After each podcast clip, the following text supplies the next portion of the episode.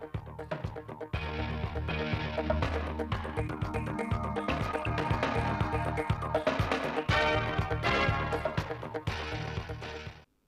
quý vị và các bạn nghe chương trình Thời sự tổng hợp chiều mười sáu tháng mười của Đài Phát thanh Truyền hình Thanh Hóa. Những tin chính trong chương trình. Các doanh nghiệp trên địa bàn tỉnh Thanh Hóa tập trung đẩy mạnh sản xuất, tìm kiếm thị trường, nỗ lực hoàn thành tốt nhất kế hoạch năm hai nghìn không trăm hai mươi hai. Phát huy vai trò của các tổ hòa giải ở cơ sở, giảm các tranh chấp mâu thuẫn trong khu dân cư.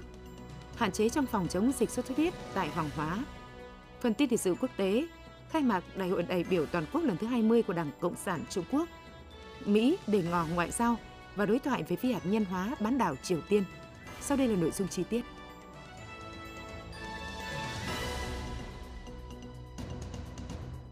Thưa quý vị và các bạn,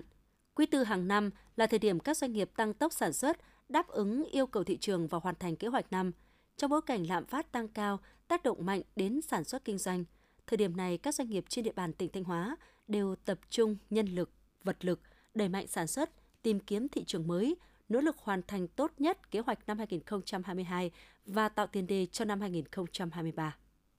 Từ đầu tháng mười đến nay, doanh nghiệp chuyên về thiết bị cơ khí, thang máy đã phải bố trí tăng ca, tăng kíp đảm bảo nguồn nguyên vật liệu và lao động để đẩy mạnh sản xuất, đáp ứng kịp các đơn hàng đã ký kết. Lãnh đạo doanh nghiệp cho biết, nhờ sự phục hồi của nền kinh tế sau dịch covid mười chín, tháng chín năm hai nghìn không trăm hai mươi hai, sản lượng của đơn vị đã bằng một trăm hai mươi phần trăm so với cả năm hai nghìn không trăm hai mươi mốt. Tình hình thị trường đơn hàng có nhiều tín hiệu khả quan là điều kiện thuận lợi để đơn vị tăng tốc sản xuất, kỳ vọng mức tăng trưởng cao trong năm nay. Ông Trần Thiết Thích, Giám đốc Công ty Trách nhiệm hữu hạn Thang máy Kỹ thuật Điện a zét tỉnh Thanh Hóa nói. Đến tháng mười năm hai nghìn không trăm hai mươi hai thì cái lượng đơn hàng cũng như là số lượng cái hợp đồng của tôi đã đạt vượt một trăm năm mươi phần trăm so với năm ngoái. Thì chúng tôi cũng tập trung vào lực lượng nhân sự, đáp ứng về tất cả về các cái, cái yêu cầu khắt khe của thị trường, áp dụng tất cả những máy móc hiện đại nhất trong ngành sản xuất thang máy để cho ra đời những cái sản phẩm nó chất lượng nhất, mang tính thẩm mỹ cao. Tỉnh Thanh Hóa hiện có khoảng hai mươi mốt nghìn doanh nghiệp đang hoạt động.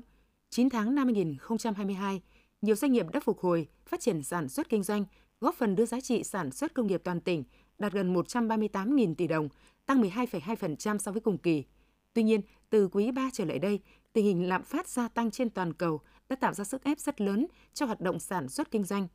Lường trước khó khăn này, các doanh nghiệp trên địa bàn tỉnh đã chủ động, linh hoạt triển khai nhiều giải pháp như cơ cấu lại sản xuất, theo dõi sát diễn biến thị trường để có chiến lược kinh doanh phù hợp, chú trọng phát triển thị trường trong nước, phát động các phong trào thi đua, đảm bảo nguồn nhân lực, vật lực để đẩy mạnh hoạt động trong những tháng cuối năm hai nghìn không trăm hai mươi hai. Ông Lưu Phan Hoàng, Giám đốc Công ty Trách nhiệm hữu hạn Ionmed Việt Nam tỉnh Thanh Hóa nói. Công ty không ngừng uh, cải tiến các cái uh, công nghệ máy móc để làm sao cho cái sản phẩm chúng ta được sản xuất ra với một cái hiệu quả cao hơn. Uh, cùng với đó là vào cuối năm thì chúng tôi cũng phải cập nhật các cái tình hình về nguyên vật liệu cũng như là dự trữ nguyên vật liệu cho cuối năm cũng như là chuẩn bị uh, nguyên vật liệu cho uh, năm hai nghìn không trăm hai mươi ba. Ông Lê Anh Tuấn, Giám đốc Công ty Trách nhiệm hữu hạn một thành viên thương mại Habeco miền Trung cho biết. Cái công tác sản xuất thì cái bao bì để chuẩn bị cho cái hàng Tết là đã chuẩn bị xong và những cái nguồn lực để chuẩn bị cho sản xuất thì đảm bảo đáp ứng cái nhu cầu khi thị trường tăng cao. Còn về công tác bán hàng thì chúng tôi đã xây dựng những cái phương án và cái chương trình kích cầu cho cả người tiêu dùng lẫn hệ thống kênh phân phối, đảm bảo được cái sản lượng tiêu thụ của quý tư năm hai nghìn không trăm hai mươi hai là tăng tối thiểu từ mười đến mười lăm phần trăm so với cùng kỳ năm hai nghìn không trăm hai mươi mốt. Năm hai nghìn không trăm hai mươi hai, tỉnh Thanh Hóa phấn đấu tăng trưởng sản xuất công nghiệp đạt từ mười sáu phẩy chín phần trăm trở lên, xuất khẩu đạt trên năm phẩy bảy tỷ đô la Mỹ. Để thực hiện tốt mục tiêu này, cùng với sự tăng tốc của doanh nghiệp, các ngành địa phương cũng khẩn trương triển khai các chính sách hỗ trợ, tháo gỡ khó khăn cho hoạt động sản xuất kinh doanh, đặc biệt là triển khai nhanh các gói hỗ trợ doanh nghiệp trong chương trình phục hồi và phát triển kinh tế theo nghị quyết mười một của Chính phủ, tập trung vốn tín dụng hỗ trợ phục hồi sản xuất kinh doanh, hướng dẫn doanh nghiệp tận dụng cơ hội từ các hiệp định thương mại đã ký kết để mở rộng thị trường. Đây sẽ là động lực để các doanh nghiệp nỗ lực vượt khó, hoàn thành thắng lợi nhiệm vụ năm hai nghìn không trăm hai mươi hai. Theo số liệu từ Ban Quản lý Khu Kinh tế Nghi Sơn và các khu công nghiệp, đến nay tại Khu Kinh tế Nghi Sơn đã thu hút được hai trăm chín mươi tư dự án đầu tư trong nước, tổng vốn đăng ký đầu tư là một trăm bốn mươi chín nghìn ba trăm chín mươi ba tỷ đồng và hai mươi ba dự án đầu tư nước ngoài, tổng vốn đăng ký đầu tư là mười hai phẩy tám không chín tỷ đô la Mỹ. chín tháng năm hai nghìn không trăm hai mươi hai, giá trị sản xuất của các doanh nghiệp tại khu kinh tế Nghi Sơn đạt hơn một trăm năm mươi nghìn một trăm sáu mươi tư tỷ đồng, tăng năm mươi lăm phần trăm so với cùng kỳ, nộp ngân sách nhà nước hơn mười chín nghìn tỷ đồng, tăng năm mươi chín phần trăm so với cùng kỳ. Giải quyết việc làm cho hơn sáu mươi nghìn lao động, các doanh nghiệp đã nhập khẩu hơn sáu triệu đô la Mỹ hàng hóa nguyên liệu phục vụ sản xuất, tăng sáu mươi phần trăm so với cùng kỳ. Giá trị xuất khẩu đạt hai phẩy một triệu đô la Mỹ, tăng ba mươi hai phẩy sáu phần trăm so với cùng kỳ. Để tiếp tục đạt kết quả tăng trưởng cao những tháng cuối năm, Ban Quản lý Khu Kinh tế Nghi Sơn và các khu công nghiệp đang tích cực rà soát, nắm bắt tình hình hoạt động sản xuất kinh doanh của các doanh nghiệp, kịp thời đôn đốc chỉ đạo, thực hiện nghiêm các biện pháp đảm bảo an toàn vệ sinh lao động, an ninh trật tự, phòng tránh, phòng cháy, chữa cháy, bảo vệ môi trường và giải quyết chế độ tiền công, tiền lương, thưởng cho công nhân theo quy định của pháp luật, đồng thời phối hợp với các đơn vị liên quan triển khai công tác phòng chống dịch bệnh covid mười chín đến các doanh nghiệp, tập trung hướng dẫn đôn đốc, nhà đầu tư hoàn thiện hồ sơ thủ tục thực hiện dự án đã được chấp thuận chủ trương đầu tư, đặc biệt là các dự án đã được Ban Thường vụ Tỉnh ủy đồng ý gia hạn, tháo gỡ khó khăn vướng mắc, tạo thuận lợi cho hoạt động sản xuất kinh doanh. Từ nguồn kinh phí của chương trình khuyến công địa phương và chương trình khuyến công quốc gia năm hai nghìn không trăm hai mươi hai, từ đầu năm đến nay, Trung tâm Khuyến công và Tiết kiệm Năng lượng, Sở Công Thương tỉnh Thanh Hóa đã giải ngân hơn sáu tỷ đồng hỗ trợ phát triển sản xuất công nghiệp, tiểu thủ công nghiệp. chín tháng năm hai nghìn không trăm hai mươi hai, Trung tâm Khuyến công và Tiết kiệm Năng lượng Thanh Hóa đã giải ngân năm đề án hỗ trợ xây dựng mô hình trình diễn kỹ thuật, hỗ trợ cho các cơ sở công nghiệp nông thôn ứng dụng công nghệ, thiết bị tiên tiến để mở rộng sản xuất, tăng năng suất, chất lượng sản phẩm, thực hiện chín dự án tiết kiệm năng lượng, giảm thiểu ô nhiễm môi trường. Ngoài ra, đơn vị đã hoàn thiện hồ sơ đăng ký nhãn hiệu hàng hóa cho mười sản phẩm công nghiệp nông thôn, tổ chức thành công hội chợ triển lãm hàng công nghiệp nông thôn tiêu biểu khu vực phía Bắc năm hai nghìn không trăm hai mươi hai tại tỉnh Thanh Hóa. Thông qua việc thực hiện hỗ trợ, nhiều cơ sở công nghiệp, tiểu thủ công nghiệp nông thôn đã tăng khả năng cạnh tranh, mở rộng thị trường, nâng cao hiệu quả sản xuất kinh doanh. Quý vị và các bạn đang nghe chương trình thời sự phát thanh của Đài Phát thanh Truyền hình Thanh Hóa. Chương trình đang được thực hiện trực tiếp trên sóng ép em tần số chín mươi hai phẩy ba mê ga héc. Tiếp theo là những thông tin đáng chú ý mà phóng viên đài chúng tôi vừa cập nhật. Thưa quý vị và các bạn, theo lịch tiếp công dân của Thường trực Ủy ban nhân dân tỉnh năm hai nghìn không trăm hai mươi hai, Chủ tịch Ủy ban nhân dân tỉnh Đỗ Minh Tuấn sẽ tiếp công dân định kỳ vào ngày mười bảy tháng mười năm hai nghìn không trăm hai mươi hai. Tuy nhiên, do có chương trình công tác đột xuất vào thời gian nêu trên, nên Chủ tịch Ủy ban nhân dân tỉnh Đỗ Minh Tuấn sẽ tiếp công dân định kỳ vào ngày hai mươi lăm tháng mười năm hai nghìn không trăm hai mươi hai. Ủy ban nhân dân tỉnh thông báo để công dân và các cơ quan đơn vị tổ chức có liên quan biết và thực hiện. Ban Chỉ huy Phòng chống thiên tai và tìm kiếm cứu nạn và phòng thủ dân sự tỉnh vừa có công điện số hai mươi tám về chủ động ứng phó với cơn bão Nesat, trong đó đề nghị Ban Chỉ huy Phòng chống thiên tai, tìm kiếm cứu nạn và phòng thủ dân sự các huyện, thị xã, thành phố ven biển và các sở ngành đơn vị liên quan tập trung chỉ đạo thực hiện một số nội dung sau. một. Theo dõi chặt chẽ bản tin cảnh báo, dự báo và thông tin về diễn biến của bão, thông báo cho thuyền trưởng, các chủ phương tiện tàu thuyền đang hoạt động trên biển biết để chủ động phòng tránh và có kế hoạch sản xuất phù hợp, đảm bảo an toàn về người và tài sản, duy trì thông tin liên lạc nhằm xử lý kịp thời các tình huống xấu có thể xảy ra. hai. Sẵn sàng lực lượng phương tiện để kịp thời cứu hộ cứu nạn khi có yêu cầu. ba. Tổ chức trực ban nghiêm túc, thường xuyên báo cáo tình hình về Văn phòng Thường trực Chỉ huy Phòng chống thiên tai tỉnh và Văn phòng Thường trực Chỉ huy Phòng thủ dân sự, ứng phó sự cố thiên tai và tìm kiếm cứu nạn tỉnh để tổng hợp báo cáo theo quy định. Nhằm thay đổi tư duy sản xuất của người dân trong sản xuất, hình thành vùng trồng cây ăn quả tập trung, huyện Như Xuân đã tích cực tuyên truyền khuyến khích người dân thực hiện tích tụ tập trung đất đai, tổ chức lớp tập huấn và hỗ trợ người dân trong việc ứng dụng khoa học kỹ thuật, lựa chọn các loại cây ăn quả phù hợp với thổ nhưỡng, sản xuất theo tiêu chuẩn VietGAP. Đến nay, toàn huyện có mười hai hợp tác xã, mười bảy trang trại và hộ gia đình tham gia sản xuất cây ăn quả tập trung với tổng diện tích ba trăm năm mươi sáu phẩy tám héc ta, trong đó cam hai trăm mười một héc ta, bưởi hơn chín mươi hai héc ta, ổi hai mươi sáu héc ta, thanh long mười bốn phẩy năm héc ta, cho thu nhập bình quân khoảng một trăm sáu mươi sáu triệu đồng một héc ta một năm. Ông Lê Tiến Đạt, Phó trưởng phòng Nông nghiệp và Phát triển Nông thôn huyện Như Xuân cho biết, diện tích sản xuất cây ăn quả tập trung đã tạo điều kiện để thu hút các doanh nghiệp thực hiện liên kết sản xuất, bao tiêu sản phẩm cho người dân. Các sản phẩm hiện đã có đầu ra ổn định tại các cửa hàng kinh doanh thực phẩm sạch. Một số trang trại, hợp tác xã sản xuất quy mô lớn có thị trường tiêu thụ ngoài tỉnh như Hà Nội, Thành phố Hồ Chí Minh, Nghệ An. Đến hết năm hai nghìn không trăm hai mươi hai, toàn huyện phấn đấu sẽ mở rộng diện tích cây ăn quả tập trung lên sáu trăm sáu mươi hai phẩy năm mươi lăm ha, thu nhập bình quân đạt một trăm tám mươi triệu đồng một ha, tập trung phát triển các loại cây trồng chủ lực như cam, bưởi, ổi, xoài keo, chanh leo. Thưa quý vị và các bạn, việc giải quyết những tranh chấp mâu thuẫn trong cộng đồng dân cư thông qua công tác hòa giải cơ sở góp phần quan trọng giúp ổn định tình hình ở các địa phương. Tại Thanh Hóa, trong những năm qua, công tác hòa giải ở cơ sở luôn được các cấp chính quyền quan tâm, tạo điều kiện trong hoạt động. Tháng năm năm hai nghìn không trăm hai mươi hai, gia đình anh Cao Công Định ở thôn Thị Tứ, xã Hoàng Trung, huyện Hoằng Hóa, có đơn phản ánh gia đình hộ liền kề trong quá trình sản xuất đồ gỗ đã gây ô nhiễm môi trường, gây tiếng ồn, ảnh hưởng đến cuộc sống của gia đình anh.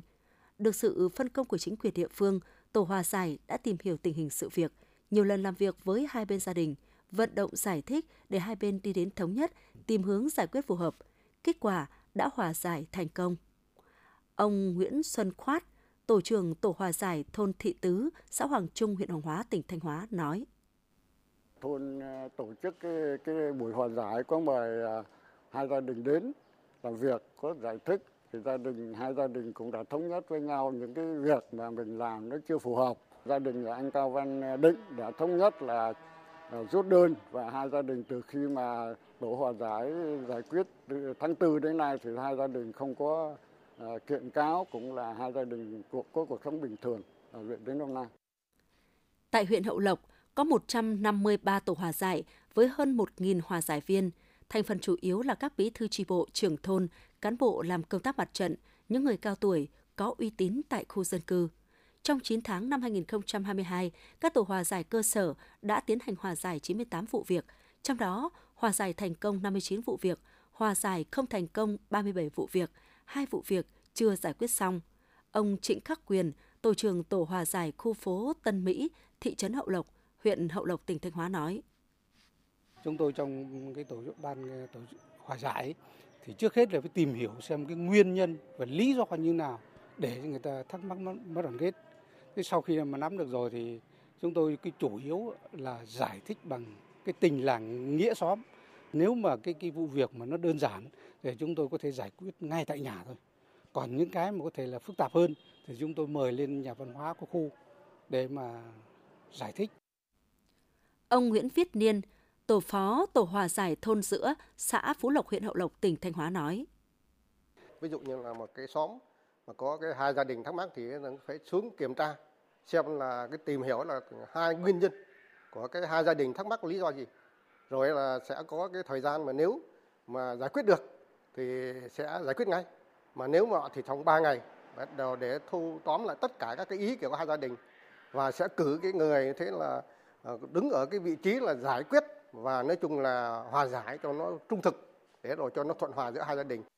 Theo thống kê, toàn tỉnh có gần sáu nghìn tổ hòa giải cơ sở với gần hai mươi lăm nghìn hòa giải viên. Đến nay, các tổ hòa giải ở cơ sở trên địa bàn tỉnh đã được củng cố kiện toàn và tích cực tham gia hòa giải các tranh chấp nhỏ tại cộng đồng dân cư, đạt được nhiều kết quả. Từ năm hai nghìn không trăm mười ba đến nay, bình quân hàng năm các tổ hòa giải cơ sở đã tiếp nhận bốn nghìn vụ hòa giải, trong đó hòa giải thành công đạt tỷ lệ hơn tám mươi phần trăm, góp phần nâng cao nhận thức pháp luật của nhân dân, giảm bớt đơn thư khiếu nại tố cáo, ổn định an ninh trật tự tại địa phương. Ông Đỗ Hùng Sơn, Phó Chủ tịch Ủy ban nhân dân xã Hoàng Trung, huyện Hoằng Hóa, tỉnh Thanh Hóa nói: Trên địa bàn xã Hoàng Trung chúng tôi có bảy tổ hòa giải với bốn mươi mốt hòa giải viên. Trong những năm qua thì hàng năm thì trên cái cơ sở phân bổ kinh phí của Hội đồng nhân dân, Ủy ban nhân dân xã là cấp kinh phí về cho các tổ hòa giải để hoạt động. Trong những năm qua thì các tổ hòa giải ở cơ sở là hoạt động thực hiện tốt cái vai trò chức năng nhiệm vụ của mình. Từ đó mà các cái sự việc mâu thuẫn xích mích nhỏ trong khu dân cư là được giải quyết dứt điểm, góp phần đảm bảo về an ninh chính trị, trật tự an toàn xã hội tại địa phương. Ông Lê Huy Vũ, Phó Chủ tịch Ủy ban nhân dân thị trấn Hậu Lộc, huyện Hậu Lộc, tỉnh Thanh Hóa cho biết: Thị trấn thì có mười bốn cái tổ hòa giải ở mười bốn khu dân cư. Thì vừa rồi được cấp ủy chính quyền địa phương rất là quan tâm đến công tác hòa giải ở cơ sở. À, chúng tôi đã thành lập và kiện toàn mười bốn tổ hòa giải và các cái tổ này hoạt động rất tốt. Cho nên là các cái vụ việc tranh chấp rồi khiếu kiện rồi xích mích giữa anh em gia đình, cơ bản được giải quyết cơ sở. Để các tổ hòa giải ở cơ sở phát huy hơn nữa hiệu quả hoạt động, thời gian tới, chính quyền các địa phương và các cơ quan chuyên môn cần tiếp tục quan tâm hỗ trợ, trang bị về kiến thức pháp luật nghiệp vụ hòa giải cho các hòa giải viên. Đây là yếu tố rất quan trọng, giúp cho các hòa giải viên khi tham gia giải quyết các vụ tranh chấp, mâu thuẫn có thể đưa ra được những vấn đề giải thích vừa hợp tình, vừa đúng lý, đúng pháp luật, nâng cao tỷ lệ hòa giải thành công. Qua đó, giúp giảm áp lực giải quyết tranh chấp, đơn thư khiếu nại tố cáo, ổn định tình hình tại địa phương. Thưa quý vị và các bạn, những năm trước đây, huyện Thiệu Hóa là một trong những địa phương có nhiều đơn thư khiếu nại vượt cấp, thậm chí có những đơn thư tồn đọng kéo dài, phức tạp, trong đó có trên tám mươi phần trăm thuộc về lĩnh vực đất đai, giao đất trái thẩm quyền qua các thời kỳ. Trong một vài năm trở lại đây, nhờ tập trung triển khai nhiều giải pháp, tình hình đơn thư khiếu nại tố cáo trên địa bàn huyện đã giảm, qua đó giúp ổn định tình hình địa phương. Phản ánh của phóng viên thời sự. Do công tác quản lý nhà nước về đất đai trên địa bàn còn nhiều bất cập, cộng với nhận thức và hiểu biết pháp luật của một bộ phận người dân còn hạn chế, nên những năm trước đây, tình trạng khiếu kiện đông người, đơn thư khiếu nại tố cáo vượt cấp diễn ra khá phổ biến ở xã Thiệu Vận. Trước tình hình đó, cấp ủy chính quyền xã Thiệu Vận đã tăng cường chỉ đạo các ban ngành đoàn thể đẩy mạnh công tác tuyên truyền, phổ biến giáo dục pháp luật nhằm nâng cao nhận thức pháp luật cho người dân. Đồng thời, xã duy trì đều đặn lịch tiếp công dân của Bí thư Đảng ủy và Chủ tịch Ủy ban nhân dân xã để tiếp nhận, nắm bắt, giải quyết kịp thời những ý kiến phản ánh kiến nghị của người dân, chỉ đạo bộ phận chuyên môn tập trung giải quyết dứt điểm các vụ việc khiếu nại tố cáo của công dân theo đúng quy định của pháp luật. Nhờ đó đến nay, việc xử lý đơn thư khiếu nại tố cáo của công dân chuyển biến tích cực. Trên địa bàn không xảy ra tình trạng khiếu kiện đông người, đơn thư khiếu nại tố cáo vượt thẩm quyền. Từ năm hai nghìn không trăm mười chín đến nay, xã tiếp nhận bốn mươi lăm đơn thư, trong đó xã Thiệu Vận tập trung giải quyết bốn mươi tư đơn thư theo đúng quy định của pháp luật, một đơn thư chuyển huyện. Bà Nguyễn Thị Minh, Bí thư Đảng ủy xã Thiệu Vận, huyện Thiệu Hóa cho biết. Lãnh đạo địa phương cũng nghiên cứu cái giải pháp.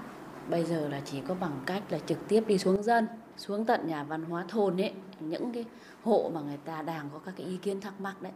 mời ra để rồi đối thoại trực tiếp. Kết hợp với người mà có uy tín trong làng ấy, người ta đến để rồi người ta có ý kiến, cũng là rất thành công, phấn khởi. Sau thì mấy hộ đấy là xin lỗi,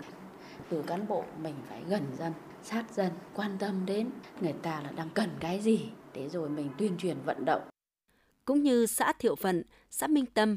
thời gian trước đây tình trạng đơn thư khiếu nại tố cáo xảy ra trong một thời gian dài. Từ cuối năm hai nghìn không trăm mười chín, sau khi sáp nhập từ xã Thiệu Minh và Thiệu Tâm, cấp ủy chính quyền xã Minh Tâm, đặc biệt là người đứng đầu, tăng cường xuống cơ sở, trực tiếp đối thoại với nhân dân, nắm bắt tâm tư của nhân dân, tập trung giải quyết các đơn thư khiếu nại tố cáo ở cơ sở. Đến nay, tình trạng đơn thư vượt cấp kéo dài không còn, góp phần ổn định tình hình an ninh trật tự, tạo điều kiện cho kinh tế địa phương phát triển. Ông Lê Xuân Lượng, Chủ tịch Ủy ban nhân dân xã Minh Tâm, huyện Thiệu Hóa cho rằng cũng đã tập trung có cái đối thoại với những người có đơn thư, rồi là cũng đã kịp thời báo cáo với huyện. Trực tiếp là phòng địa chính, liên quan đến các vấn đề khác thì có thể đấu mối với phòng thanh tra, rồi là phòng lao động thương binh xã hội. Cho đến bây giờ cơ bản có cái phối hợp giữa các huyện, cấp xã thì cơ bản là các cái thành phần có cái đơn thư thắc mắc thì cũng cơ bản cũng đã hài lòng với cách giải quyết của xã. Xác định công tác tiếp công dân, giải quyết đơn thư là yếu tố quan trọng để ổn định tình hình, huyện Thiệu Hóa đã tập trung tháo gỡ, giải quyết những tồn đọng qua xử lý những vấn đề nhân dân phản ánh kiến nghị, khiếu nại tố cáo trong đơn thư. Công tác tiếp công dân, giải quyết khiếu nại tố cáo đã được Thường trực huyện ủy, lãnh đạo Ủy ban nhân dân huyện quan tâm chỉ đạo. Các cơ quan chức năng đã chủ động tham mưu, phối hợp trong việc xem xét giải quyết và đạt được nhiều kết quả tích cực. Huyện đã bố trí cán bộ trong ban tiếp công dân huyện, tiếp công dân tất cả các ngày trong tuần, lịch tiếp công dân của lãnh đạo huyện được niêm yết công khai, thực hiện nghiêm túc. Tại các buổi tiếp công dân, những vấn đề vướng mắc của công dân đã được giải đáp công khai dân chủ. Đặc biệt, phát huy vai trò của người đứng đầu, đội ngũ lãnh đạo chủ chốt ở cơ sở, tăng cường đối thoại với nhân dân. Ông Vũ Tuấn Minh, Chánh Thanh tra Ủy ban nhân dân huyện Thiệu Hóa cho biết. Sau hơn một cái thời gian rất là dài, cô kết hợp chính quyền, rồi các đoàn thể chính trị, rồi nhân dân, đặc biệt là như cấp xã là có cái đối thoại hòa giải giải thích thì công dân cũng đã hiểu và thống nhất. Trong quá trình tổ chức thực hiện những cái việc sai sót nó rất ít. Từ cái sai sót nó ít thì dẫn đến là cái việc là ít khiếu nại và ít tố cáo. Khi mà phát sinh được cái đơn thư khiếu nại tố cáo thì phải tập trung kiểm tra, rà soát và giải quyết một cách kịp thời, trả lời công dân đúng quy định pháp luật. Nhờ tập trung nhiều giải pháp, tình hình đơn thư khiếu nại tố cáo phản ánh kiến nghị của công dân trong những năm gần đây trên địa bàn huyện Thiệu Hóa có chiều hướng giảm về số vụ và tính chất mức độ. Cụ thể, năm hai nghìn không trăm hai mươi, huyện tiếp hai trăm lẻ bảy lượt với bốn trăm mười hai người. Tổng số đơn khiếu nại tố cáo phản ánh kiến nghị là hai trăm lẻ hai đơn, trong đó đơn khiếu nại và tố cáo là chín mươi sáu đơn. Đến năm hai nghìn không trăm hai mươi mốt, số lượng đơn thư đã giảm xuống chỉ còn năm mươi tám, trong đó chủ yếu là đơn phản ánh kiến nghị, chỉ còn bảy đơn khiếu nại tố cáo. Riêng chín tháng năm hai nghìn không trăm hai mươi hai, toàn huyện tiếp nhận là chín đơn khiếu nại tố cáo, đã ban hành kết luận của Ban Thường vụ huyện ủy và giải quyết được một trăm bảy mươi trường hợp tồn đọng đất đai, góp phần giảm đơn thư khiếu nại tố cáo, góp phần ổn định tình hình an ninh chính trị, thúc đẩy kinh tế xã hội phát triển.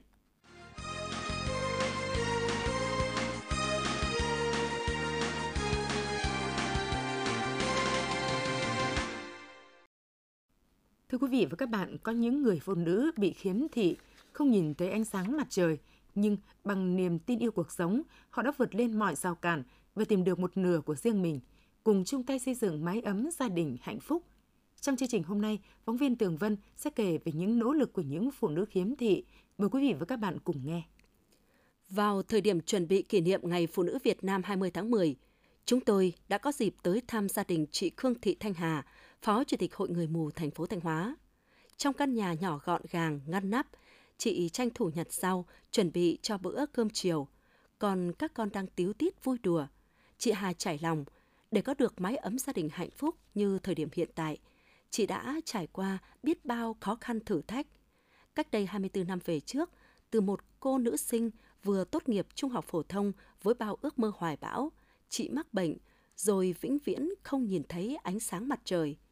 Bi quan chán nản, mất niềm tin vào cuộc sống, chị nhốt mình trong nhà, tuyệt giao với mọi người. Sau đó, qua các phương tiện thông tin đại chúng, chị biết đến Hội Người Mù thành phố Thanh Hóa và tới đây xin làm việc. Được tạo điều kiện cho làm tăm và giao lưu gặp gỡ với mọi người, chị đã vơi bớt nỗi buồn, sống có niềm tin hơn. Có lẽ do tính tình vui vẻ hòa đồng, công việc lại ổn định, nên chị đã được anh Vũ Đình Ninh yêu thương, quý mến. Mặc dù những lời can ngăn của người thân, anh chị đã quyết định nên duyên vợ chồng, chung tay xây dựng hạnh phúc gia đình. Mặc dù những khó khăn cũng đang còn đầy rẫy đấy, nhưng mà khi mà nghĩ về mái ấm của mình, có một người chồng cũng thông cảm cùng với hai cậu con nhỏ thì đấy là niềm hạnh phúc rất là lớn đối với tôi. Khác với chị Nguyễn Thị Hà, chị Lê Thị Ánh Dương từ một cô giáo dạy tiếng Anh đã bị người khác hại và trở nên mù lòa. Sau những ngày buồn chán, chị quyết tâm đứng dậy bằng chính tài năng và niềm tin cuộc sống. Từ một nhân viên đóng tăm, chị Dương đã trở thành cô giáo tại Trung tâm Giáo dục Dạy nghề cho người mù tỉnh Thanh Hóa. Cũng từ mái ấm này, chị bén duyên với anh Nguyễn Đình Cường. Cuộc sống dẫu còn có những khó khăn, nhưng anh chị luôn dành cho nhau những tình cảm yêu thương chân thành. Đến hiện tại bây giờ thì là anh cũng rất là tốt, hàng ngày thì phải chở đi làm này, rồi hay là đi đâu thì anh ấy đưa đi, cũng giống như là thay đôi mắt và đôi chân cho tôi. Đến hiện tại bây giờ thì cuộc sống vẫn đang bình thường, rất là hạnh phúc. Theo chị Lê Thị Nhâm, với những người phụ nữ khiếm thị, hạnh phúc nhất chính là có được một người bạn đời hiểu, cảm thông, chia sẻ. Nhìn chung là chúng tôi đến với nhau thì chúng tôi cũng gặp rất nhiều khó khăn vì nên gia đình nhà anh ấy cũng không đồng ý, nhưng mà người anh vẫn cứ quyết tâm thì chúng tôi đến với nhau. Bây giờ cái cảm nhận của tôi tôi cũng rất là vui, vì bây giờ dù sao mình lớn tuổi rồi, mình cũng có một người chồng thương yêu, giúp đỡ mình, chia sẻ với mình. Có thể nói rằng phụ nữ khiếm thị là những người chịu thiệt thòi so với nam giới đồng tật. Đa số phụ nữ khiếm thị luôn khao khát làm mẹ, làm vợ và có một mái ấm hạnh phúc. Vượt qua những rào cản về mọi mặt, nhiều người phụ nữ khiếm thị như các chị Khương Thị Thanh Hà, Lê Thị Ánh Dương và Lê Thị Nhâm đã tìm thấy niềm vui trong công việc, tích cực học tập văn hóa, sống vui vẻ lạc quan và gặp được một nửa của riêng mình, chung tay xây dựng gia đình hạnh phúc. Đây chính là động lực giúp các chị có thêm niềm tin mãnh liệt trong cuộc sống. Hội Liên hiệp Phụ nữ huyện Như Thanh đã tổ chức trao tặng Hội Liên hiệp Phụ nữ xã Phượng Nghi hai nghìn bầu cây chuỗi ngọc, đồng thời huy động Ban chấp hành Hội Liên hiệp Phụ nữ huyện, cán bộ hội viên phụ nữ xã Phượng Nghi cùng tham gia trồng tại nhà văn hóa và tuyến đường thôn Bãi Hưng với tổng chiều dài gần một ki lô mét. Đây cũng là hoạt động thiết thực của Hội Liên hiệp Phụ nữ huyện, chung tay cùng cấp ủy, chính quyền, địa phương, tổ chức hội và đông đảo cán bộ hội viên phụ nữ trên địa bàn tích cực tham gia xây dựng các tuyến đường xanh sạch đẹp, góp phần lan tỏa và nâng cao chất lượng các tiêu chí trong xây dựng nông thôn mới, đồng thời góp phần cùng chính quyền địa phương xã Phượng Nghi phấn đấu về đích xã nông thôn mới cuối năm hai nghìn không trăm hai mươi hai. Thời điểm này đang là cao điểm của dịch sốt xuất huyết, thế nhưng tại huyện Hoằng Hóa, người dân vẫn rất chủ quan với dịch bệnh. Chính quyền một số địa phương cũng chưa quyết liệt trong việc triển khai các biện pháp phòng chống dịch, ghi nhận của phóng viên Thủy Dung. Xã Hoằng Phụ vốn là địa bàn trọng điểm về sốt xuất huyết của huyện Hoằng Hóa. Đây là địa phương ven biển, có mật độ dân cư đông, từng xuất hiện ổ dịch sốt xuất huyết. Thế nhưng, dù đang là mùa cao điểm sốt xuất huyết, trên địa bàn cũng đã ghi nhận ba ca sốt xuất huyết ngoại lai, nhưng người dân vẫn rất chủ quan. Rác thải tràn lan, cây cối um tùm, phế thải, vật dụng chứa nước tù đọng rất nhiều tại sân vườn của các gia đình, tạo điều kiện cho muỗi đẻ trứng, loăng quăng, bọ gậy phát triển. Chị Nguyễn Thị Hà, thôn Hồng Kỳ, xã Hoằng Phụ, huyện Hoằng Hóa, tỉnh Thanh Hóa nói: Công việc của bên tôi thì hắn bận, cho nên là nhiều khi thì bên tôi cũng chưa sắp xếp được thời gian là mình ấp được những các cái chum, cái vại. Thế là bây giờ bên tôi sẽ sắp xếp thời gian rồi bên tôi sẽ ấp lại. Tình trạng tương tự cũng xảy ra tại nhiều địa phương của huyện Hoằng Hóa, đặc biệt là các khu vực ven biển. Điều này tạo nguy cơ cho dịch sốt xuất huyết bùng phát. Hiện nay huyện Hoằng Hóa đã có mầm bệnh sốt xuất huyết lưu hành. Đồng thời qua giám sát, nhiều địa phương có mũi truyền bệnh sốt xuất huyết. Những hạn chế trong công tác phòng chống sốt xuất huyết trên địa bàn huyện Hoằng Hóa không chỉ do sự chủ quan của người dân mà còn có trách nhiệm của chính quyền các địa phương chưa quyết liệt trong công tác kiểm tra, giám sát việc thực hiện các biện pháp phòng dịch tại các khu dân cư. Ông Lê Danh Diệu, Phó Chủ tịch Ủy ban nhân dân xã Hoằng Phụ, huyện Hoằng Hóa, tỉnh Thanh Hóa nói: Trong quá trình triển khai thực hiện thì công tác chỉ đạo, phân công và công tác giám sát thì cũng có một số cái hạn chế đến một số cái cụm dân cư. Đến thời gian tới thì Ủy ban xã, ban chỉ đạo phòng thị xã sẽ thực hiện tốt, quan tâm thực hiện tốt cái khắc phục cái khuyết điểm này và sẽ cùng với lại nhân viên trạm y tế và nhân dân là thực hiện tốt công tác phòng chống dịch. Bác sĩ chuyên khoa một Lê Trọng Tiến, Phó Giám đốc Trung tâm Y tế huyện Hoằng Hóa, tỉnh Thanh Hóa cho biết: Công cuộc phòng chống dịch thì không thể chỉ mình ngành y tế mà làm được. Cái này cần phải sự hỗ trợ của các cấp chính quyền, của người dân và các cái tổ chức xã hội khác. Trung tâm Y tế cũng đã phối hợp với Đài Truyền thanh huyện, xã, thị trấn tăng cường cái thời lượng phát sóng để người dân nâng cao cái nhận thức về bệnh sốt xuất huyết và cách phòng cũng như là à, à, có các cái phương pháp để phòng chống dịch. Dù chưa xuất hiện ổ dịch sốt xuất huyết, song tại huyện Hoằng Hóa đã ghi nhận hai mươi mốt ca mắc sốt xuất huyết ngoại lai và nội địa rải rác tại các địa phương, nguy cơ dịch sốt xuất huyết xâm nhập, lây lan. Điều này đòi hỏi ngành y tế và chính quyền các cấp huyện Hoằng Hóa phải quyết liệt hơn nữa, triển khai đồng bộ các biện pháp phòng chống dịch. Người dân phải chủ động thực hiện các biện pháp phòng dịch với thông điệp không có muỗi, không có loăng quăng, bọ gậy, không có sốt xuất huyết. Bệnh viện Đa khoa tỉnh Thanh Hóa vừa phẫu thuật cắt bỏ hai khối u khổng lồ trên lưng, đem lại cuộc sống bình thường cho người bệnh. Bệnh nhân D, sáu mươi mốt tuổi, quê ở huyện Thiệu Hóa, nhập viện với rất nhiều khối u trên cơ thể, trong đó có hai khối u khổng lồ trên lưng, đường kính mỗi khối u ba mươi xăng ti mét, chiếm toàn bộ phần lưng và một khối u to trên mặt che kín toàn bộ mắt phải. Bác sĩ chuyên khoa hai Lê Thanh Hoài, Phó trưởng khoa ngoại tổng hợp một Bệnh viện Đa khoa tỉnh Thanh Hóa cho biết, bệnh nhân D nhập viện trong tình trạng nặng với bệnh cảnh của bệnh u sợi thần kinh loại một, có biểu hiện nhiều khối u lớn trên cơ thể. Trong đó có khối u đã gây biến chứng chảy máu trong u, nếu không phẫu thuật kịp thời thì nguy hiểm đến tính mạng người bệnh. Vì vậy, các bác sĩ đã chuẩn bị nguồn máu và mổ cấp cứu cho bệnh nhân, ưu tiên phẫu thuật cắt bỏ hai khối u lớn đã gây biến chứng. Hiện tại sức khỏe của bệnh nhân sau mổ đã ổn định, có thể tự ăn uống, vận động được. Bệnh nhân cũng rất mong muốn khi phục hồi sức khỏe sẽ quay trở lại khoa ngoại tổng hợp một để cắt bỏ khối u trên mặt, phẫu thuật tạo hình lại mí trên và mí dưới mắt bên phải, giúp cho bệnh nhân không còn thấy ngại khi tiếp xúc với mọi người. Thông tin từ Đài khí tượng Thủy văn Thanh Hóa, từ chiều muộn và đêm mười sáu tháng mười, Thanh Hóa sẽ đón đợt lạnh tăng cường với nhiệt độ thấp nhất có nơi xuống mười bảy độ C. Theo đó, trên đất liền, gió Đông Bắc mạnh dần lên cấp ba, ven biển cấp bốn, có nơi cấp năm, trời tiếp tục lạnh về đêm và sáng. Vùng núi của tỉnh có nơi trời rét với nhiệt độ không khí thấp nhất có thể xuống mười bảy đến mười chín độ C. Trên biển, sáng ngày mười bảy tháng mười, gió Đông Bắc mạnh dần lên cấp sáu, cấp bảy, giật cấp chín, sóng biển cao hai đến ba phẩy năm mét, biển động mạnh. Quý vị và các bạn vừa theo dõi phần tin trong tỉnh của Đài Phát thanh và Truyền hình Thanh Hóa. Chương trình hôm nay do biên tập viên Ngọc Yến, các phát thanh viên Minh Thu, Minh Thư, kỹ thuật viên Lê Hằng, tổ chức sản xuất Hoàng Triều, chỉ đạo sản xuất Nguyễn Huy Long. Tiếp ngay sau đây là bản tin thời sự quốc tế.